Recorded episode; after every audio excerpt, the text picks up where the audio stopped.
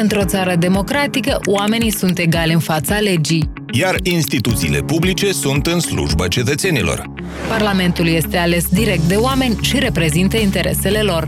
Astfel, pe lângă adoptarea legilor, acesta verifică dacă ele sunt implementate și produc schimbări spre bine, dacă banii publici sunt cheltuiți corect și dacă instituțiile publice funcționează cum se cuvine.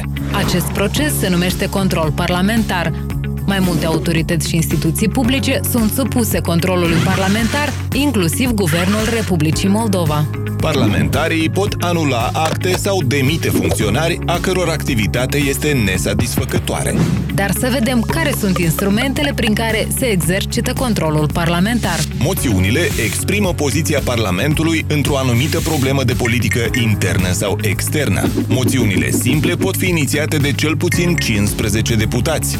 Cele de cenzură exprimă retragerea încrederii acordate guvernului și sunt inițiate de cel puțin o pătrime din numărul deputaților aleși.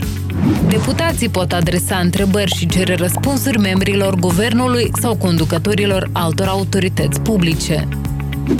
Interpelările se adresează guvernului sau unuia dintre membrii acestuia pentru a cere explicații asupra modului de rezolvare a unei probleme. Audierile parlamentare se organizează pentru a verifica funcționarea unor norme și pentru audierea și dezbaterea rapoartelor anuale ale guvernului și altor autorități publice aflate sub control parlamentar.